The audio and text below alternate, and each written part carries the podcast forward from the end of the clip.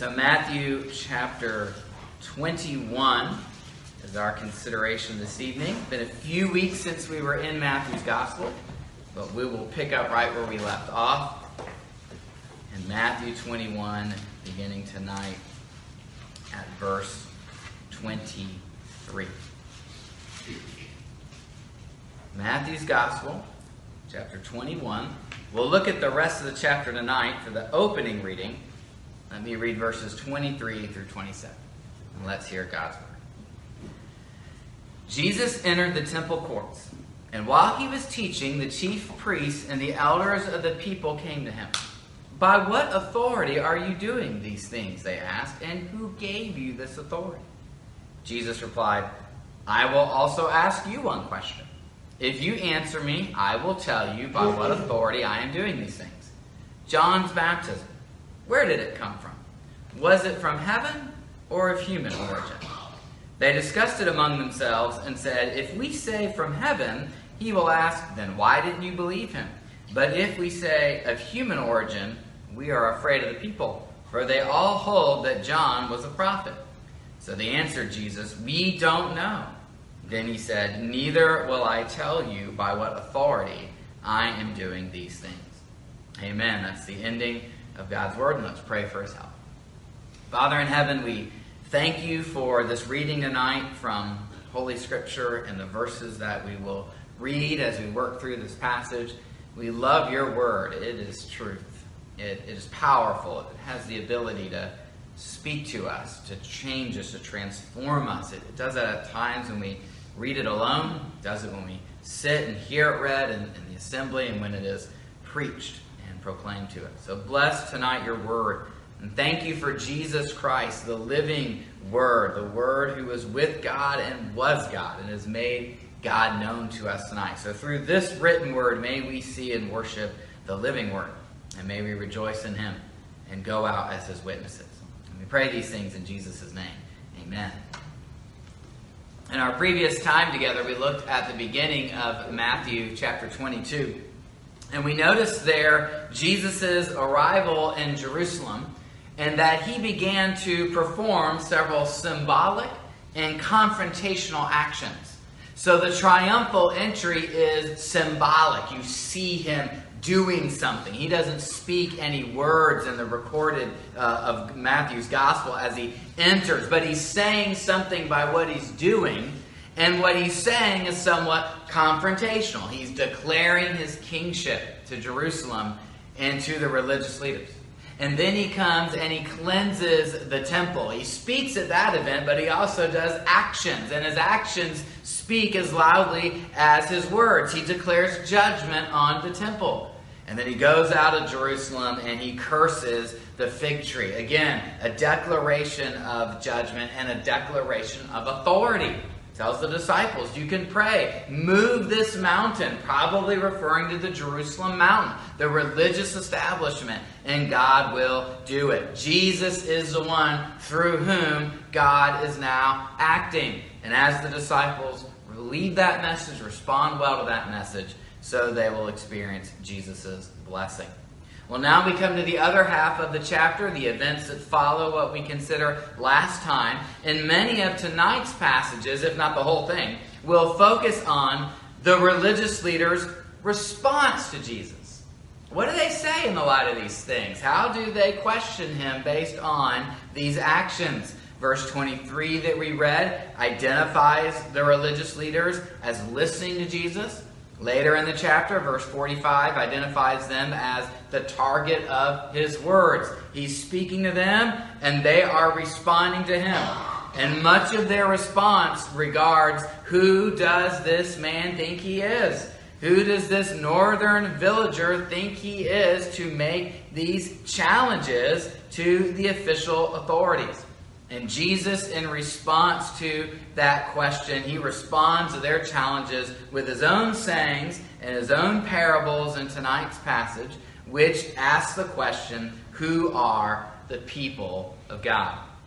And it's interesting overlap with what we considered this morning in Romans. How is God bringing his story to a conclusion? And who are those that are going to participate? Really, the same questions are being asked in Matthew's gospel, which is really a clue of how Matthew and Paul and the early church thought about Jesus and his relationship to the Old Testament.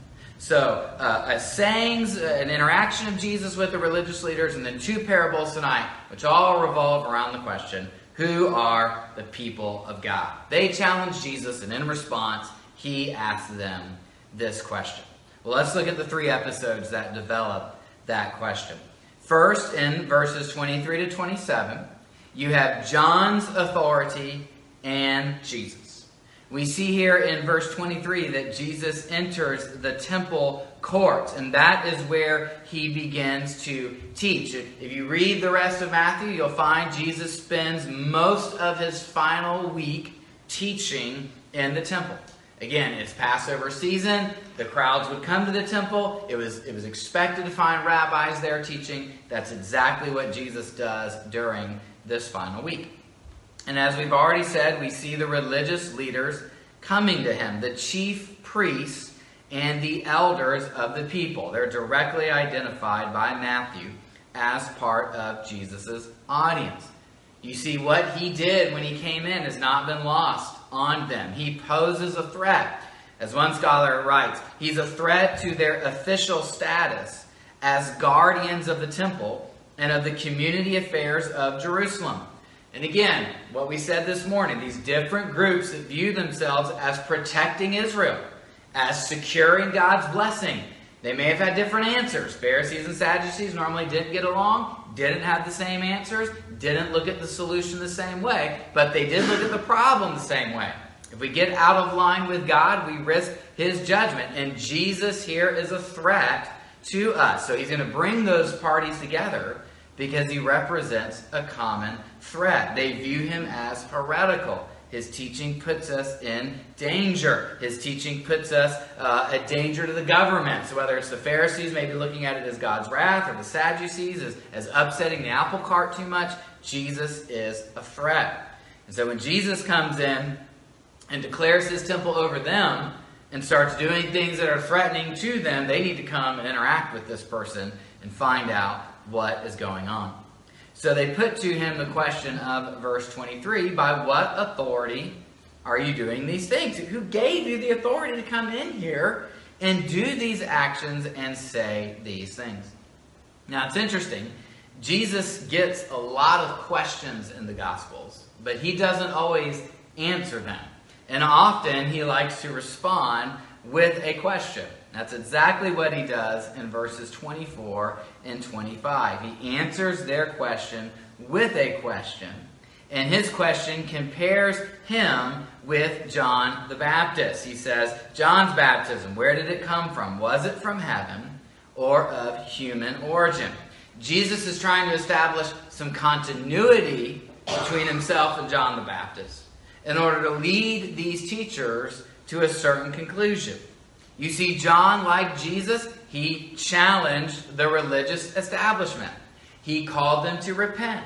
John asked the question, who is the true Israel? Remember, hey, don't say we've got we're the children of Abraham. God can use these stones to produce children of Abraham. So John shows up and says it's not about ethnicity, it's not about tradition, it's not about your good works. God's saving reign is here. But you have to forsake your trust in those things. You've got to forsake your way of securing God's blessing, and you need to be the people of God. As God laid it out in the Old Testament, and as these latter day prophets are declaring to you, you must repent and do these things that God has told you to do in order to secure his blessing. And if you've read Matthew's gospel, there's little doubt about who Jesus thinks John is. He said back in chapter 11, verse 9, he's a prophet and more than a prophet. So Jesus approves of John's message. He approves of his authority. And so he wants to put these religious leaders on the horns of a dilemma. And their dilemma is made very clear to us by, God, by Matthew in this gospel account. If we admit, yes, John had heavenly authority, then Jesus will ask us, why did you reject him? And the point there isn't just to say, hey, you should have listened to John.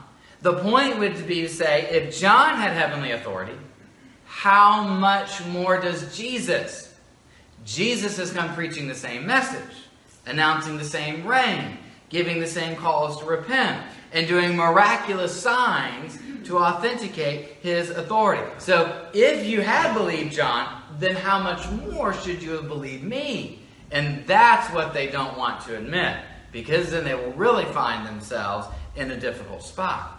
However, if they were to admit, oh, John, he was a he didn't have heavenly authority. He didn't have human authority. That's, that's a way of saying he's a false prophet. He doesn't have any authority. Well, now they risk losing standing with the people. And I know sometimes when we read the gospel accounts, the, way they're presented, we might we might look at these guys and say, "Oh yeah, they're the bad guys." You know, nobody liked them. They had a lot of respect with the people. Even Pharisees were held in very high regard as holy people. They would not want to risk losing that influence, losing that standing. And so they refuse to answer. And since they refuse to answer, Jesus refuses to answer. But don't think for a minute that this is the end of the discussion. Oh no. Now Jesus will give a parable that comments on this situation and the severity of Israel not listening to John or Jesus. So let's go into the next section then, which is the first of the few parables that we find. Let's read verses 28 through 32. Jesus says, What do you think? There was a man who had two sons. He went to the first and said, Son, go and work today in the vineyard. I will not, he answered. But later he changed his mind and went. Then the father went to the other son and said the same thing. He answered, I will, sir, but he did not go. Which of the two did what his father wanted? The first, they answered. Jesus said to them, Truly I tell you, the tax collectors and the prostitutes are entering the kingdom of God ahead of you. For John came to you to show you the way of righteousness, and you did not believe him.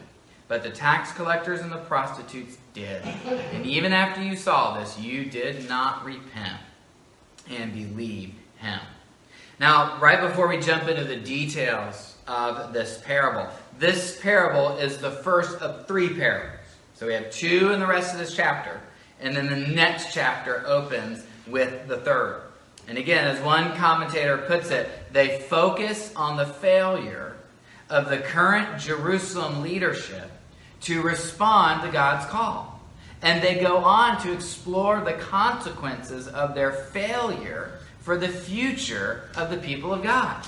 He continues In all three parables, two groups of people are contrasted those who assume that they have a right to their privileged position, and those who instead find themselves unexpectedly promoted. And as we will see in this particular parable, the people most despised by those presently in power are the ones who are going to be promoted. There's this great reversal that we've often seen in Matthew's gospel. One last comment. All three parables thus speak of a radical and unexpected reversal of roles, and so raise far reaching and troubling reflections about how the Israel of Jesus' day relates to the people of God in the future. So you see why we're framing tonight's lesson the way we are. Who are the true people of God, and how do you know them? That's what these parables will tell us.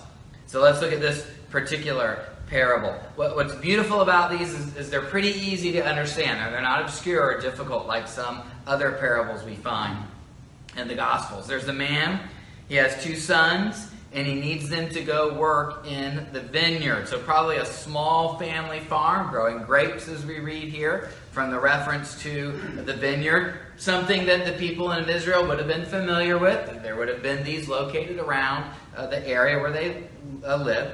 But not only was it a familiar agricultural picture, as if we referred to a hay field or, or a beef farm, uh, it's also a biblical symbol for Israel. In Isaiah chapter 5, Isaiah compares Israel to his vineyard, where God expected to find fruit. That will come out even stronger in the next parable. So it's language they knew from everyday life, it's language they knew from their scriptures. And as I've already said, the main idea is easy to understand. One son says, No, I won't go, but then does. He has the wrong words, the right actions. The second son has the right words, but does not have the essential actions. And so Jesus says, which one does the will of God? And, and even the audience answers in a way that affirms Jesus' point the one who does the will of the Father. To which these, Jesus then uses that to say, all right, that's not the situation you're in. You're not doing the will of the Father. And again, think about what we've seen throughout Matthew over these many months. That phrase, doing the will of the Father, that came up at the end of Matthew 7. Remember the Sermon on the Mount? Those who say, Lord, Lord, we've done these great miracles, we've thrown out the demons, and Jesus says, I don't know you. You, you haven't done the will of my Father. Those who truly belong to God are identified by obedience to his will, not mere profession, but obedience to his will.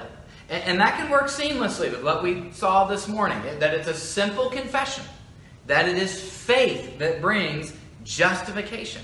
But that faith is intertwined with a confession Jesus is Lord. There's a surrender to Him. So, very basic, very simple, very gracious, and yet brings with it this whole orientation and attitude of doing the will of God. And I would even say, I think it's important to say this as, as we continually you know, return to the Word of God, to be, to be reformed people who are subject to the Word of God, that we would do the will of God as God defines it. And we wouldn't lose sight of what Scripture says, and we wouldn't begin to devise, oh, this is God's will, this is what God wants me and my church to do. But we would always bring it under the authority of God's holy word. That's why Matthew organizes his gospel in such a way that the Sermon on the Mount at the beginning is such a concentrated block of teaching. This is what my disciples look like, not these traditions. Follow these words of Jesus, and that will mark you as the people of God. And so, because the religious leaders have the right words, the right looks, but not the right actions, Jesus gives them this startling implication, this role reversal. Truly, I tell you, the tax collectors and the prostitutes are entering the kingdom of God ahead of you. Now, I want you to think about the people groups that Jesus identifies there tax collectors, those who would be viewed as traitors to their country because they worked for Rome, prostitutes, people who live an immoral lifestyle, so perhaps a liability of judgment. God's going to judge us because we have these wicked people in our land. Jesus says they are going in ahead of you. And I think sometimes I, I read the Bible and I'm, I'm so used to reading these stories, they've become familiar that maybe the shocking, scandalous elements go over your head. I mean, think about those two groups of people. Think in our context if, if a prostitute appeared, sat down on the pews with us, and, and joined with us in worship. It, it might be uncomfortable. It might, okay, is this appropriate? You know, what, what should we be doing here? Jesus says they're entering the kingdom. And they're entering the kingdom ahead of you. So, how important is it to give heed to Jesus' words because nothing that we inherit or have or do gives us any head start, but rather those who do the will of God. That's what Jesus says here in verse 32. When John showed up, and when he said, All right, this is the way of righteousness, this is what God wants of his people, repent, turn away from your own ideas, turn away from your own way of doing things, and follow this way of salvation, follow this person who brings salvation. Those folks did. And why? Why did they not follow the religious leader's message? Was it because it had no power? Because it was just tradition? Because it was off putting? Because it hindered them? Why didn't they follow? We're not given that answer. And when John came and said, Here's the truth, here's the gospel, here's the good news, they said, Sign me up. And now they are going in ahead of Israel's religious leaders. So he puts that challenge to them and to us. A gracious invitation to us to see ourselves as, as those kinds of folks, that we don't have anything to plead before God. And to hear the challenge too, not to ever become complacent. Okay, we, we have this favored status, but to always be doing the will of God by grace. And so then we come to the final parable, which illustrates this role reversal which answers this question who are the people of God? And it's this parable of the tenants. Let me read it for us beginning at verse 33. Listen to another parable. There was a landowner who planted a vineyard. He put a wall around it, dug a wine press in it, and built a watchtower. Then he rented the vineyard to some farmers and moved to another place. When the harvest time approached, he sent his servants to the tenants to collect his fruit. The tenants seized his servants. They beat one, killed another, and stoned a third. Then he sent other servants to them more than the first time, and the tenants treated them the same way. Last of all, he sent his son to them. They will respect my son, he said. But when the tenants saw the son, they said to each other, This is the heir. Come, let's kill him and take his inheritance. So they took him and threw him out of the vineyard and killed him. Therefore, when the owner of the vineyard comes, what will he do to those tenants? He will bring those wretches to a wretched end, they replied, and he will rent the vineyard to other tenants, who will give him his share of the crop at harvest time. Jesus said to them, Have you never read in the scriptures? The stone the builders rejected has become the cornerstone. The Lord has done this, and it is marvelous in our eyes. Therefore, I tell you that the kingdom of God will be taken away from you and given to a people who will produce its fruit. Anyone who falls on this stone will be broken to pieces. Anyone on whom it falls will be crushed. Once again, it ties into the language of Isaiah 5 Israel is God's vineyard and like the previous parable, it, it expresses God's frustration. We'll see some of this next week in Romans chapter 10. That, that his people have failed to obey him, that they haven't borne fruit, they haven't lived up to their identity as the people of God. And once again, a, parable that, that's very easy in its details. Uh, it's not hard to understand. The details are pretty clear. God sends messenger after messenger, and they get rejected. And again, we ask, you know, the, the tax collectors and the, and the prostitutes rejected the religious leaders' message. But the religious leaders have rejected the prophet's message. Why? Well, we could say love of sin. John makes that point. They love darkness rather than light. Maybe taking security in the things that they were doing, just maybe their own selfish interests that blinded them to what God was doing. They rejected God's messengers when He called them to repent. And so finally, this landowner says, Well, perhaps they will listen to my son. We, we think of Hebrews 1, that the son is the express image of God. And in these last days, God has spoken to us in his son, but it's the same results. And so Jesus says, What do you think the tenant should do? To, or, or what should the landowner do to those tenants? And once again, they, they admit their own doom. He will bring those wretches to a wretched end. He'll, he'll rent the vineyard to other tenants. Well, how does the phrase go? Truer words were never spoken. Jesus says. Before, though, he declares what those consequences will be, he gives them this last warning. Listen to the danger of rejecting the Son. The stone the builders reject has become the cornerstone. And this is a citation from Psalm 118, verses 22 to 23. It provides one additional element that's not in the parable. See, the parable ends with the son rejected. And so Jesus adds this element. Yeah, well, that rejected son, he's going to be vindicated. And he himself is going to replace the current leadership. And by the way, Psalm 118 was quoted at the triumphal entry. The speaker in the psalm is the king. He represents Israel after triumphing over his enemies. But as we often see in the Bible's use of story, sometimes the key players change sides. And Jesus is warning them. In the Old Testament scriptures, the king represents Israel. He defends Israel, he defeats Israel's enemies. But now, Israel, you're acting like the enemies. And God is going to triumph over you. And he's going to take that kingdom from you and he's going to give it to the people who bear its fruits. And that's what verse 43 says. This reign of God, this identity as the people of God, this salvation for the people of God, it will be given to the people who bear fruit, who identify with Jesus as Lord, who believe in their hearts that God raised him from the dead. God's going to remake Israel. He's going to do a new thing among his people.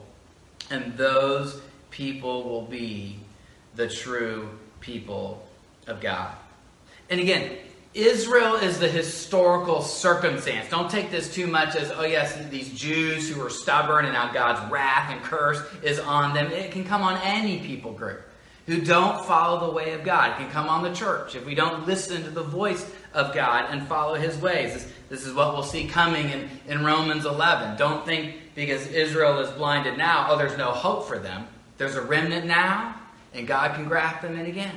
And then Paul warns the church so don't you boast, or through your own unbelief, branches can be broken off. You, you can start missing out on these blessings of God's salvation history. It's not so much the focus on the ethnicity as it is who bears the marks of God's people.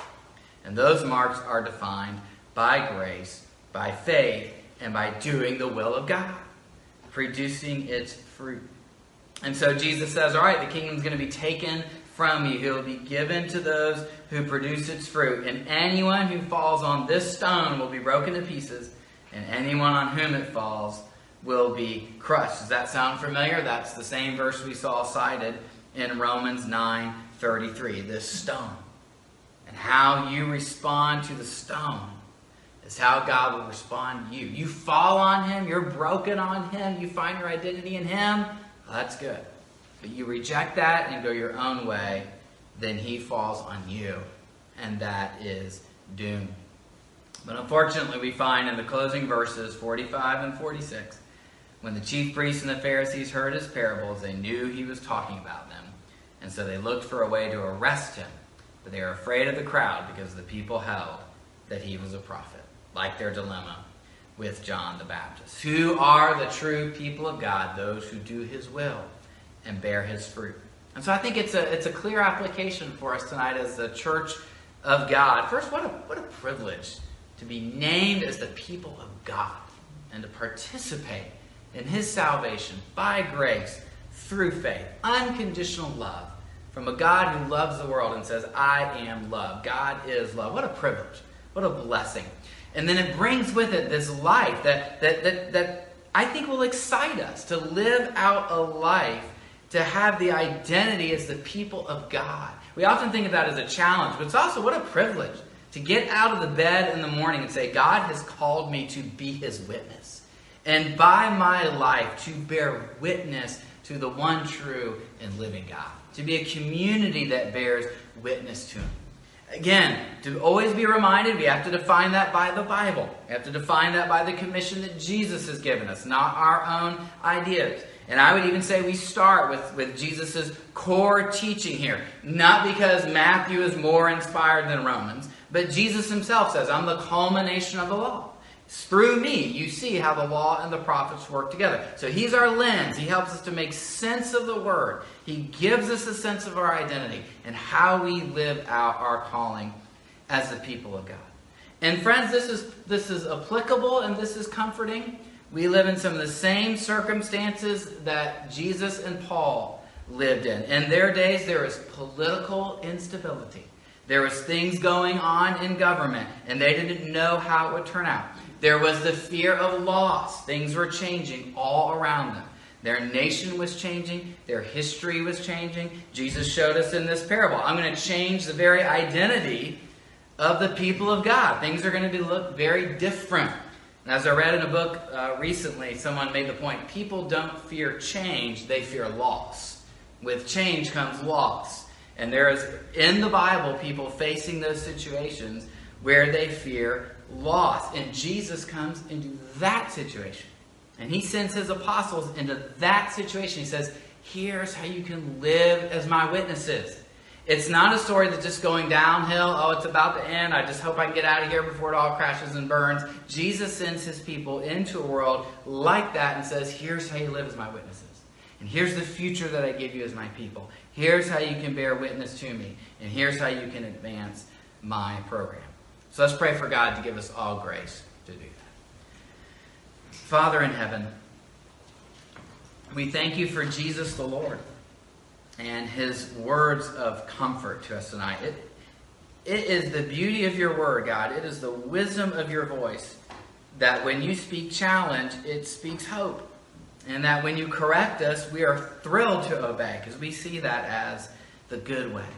So I pray that the voice of the living God will speak to us, that He has spoken to us tonight, and you will continue to speak to us in the coming week.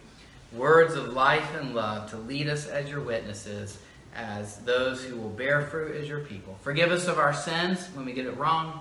Thank you for your mercy, that you remember that we're but dust, and you forgive and restore and are at work among your people. So we beg of that blessing. We don't presume upon it, we beg of it.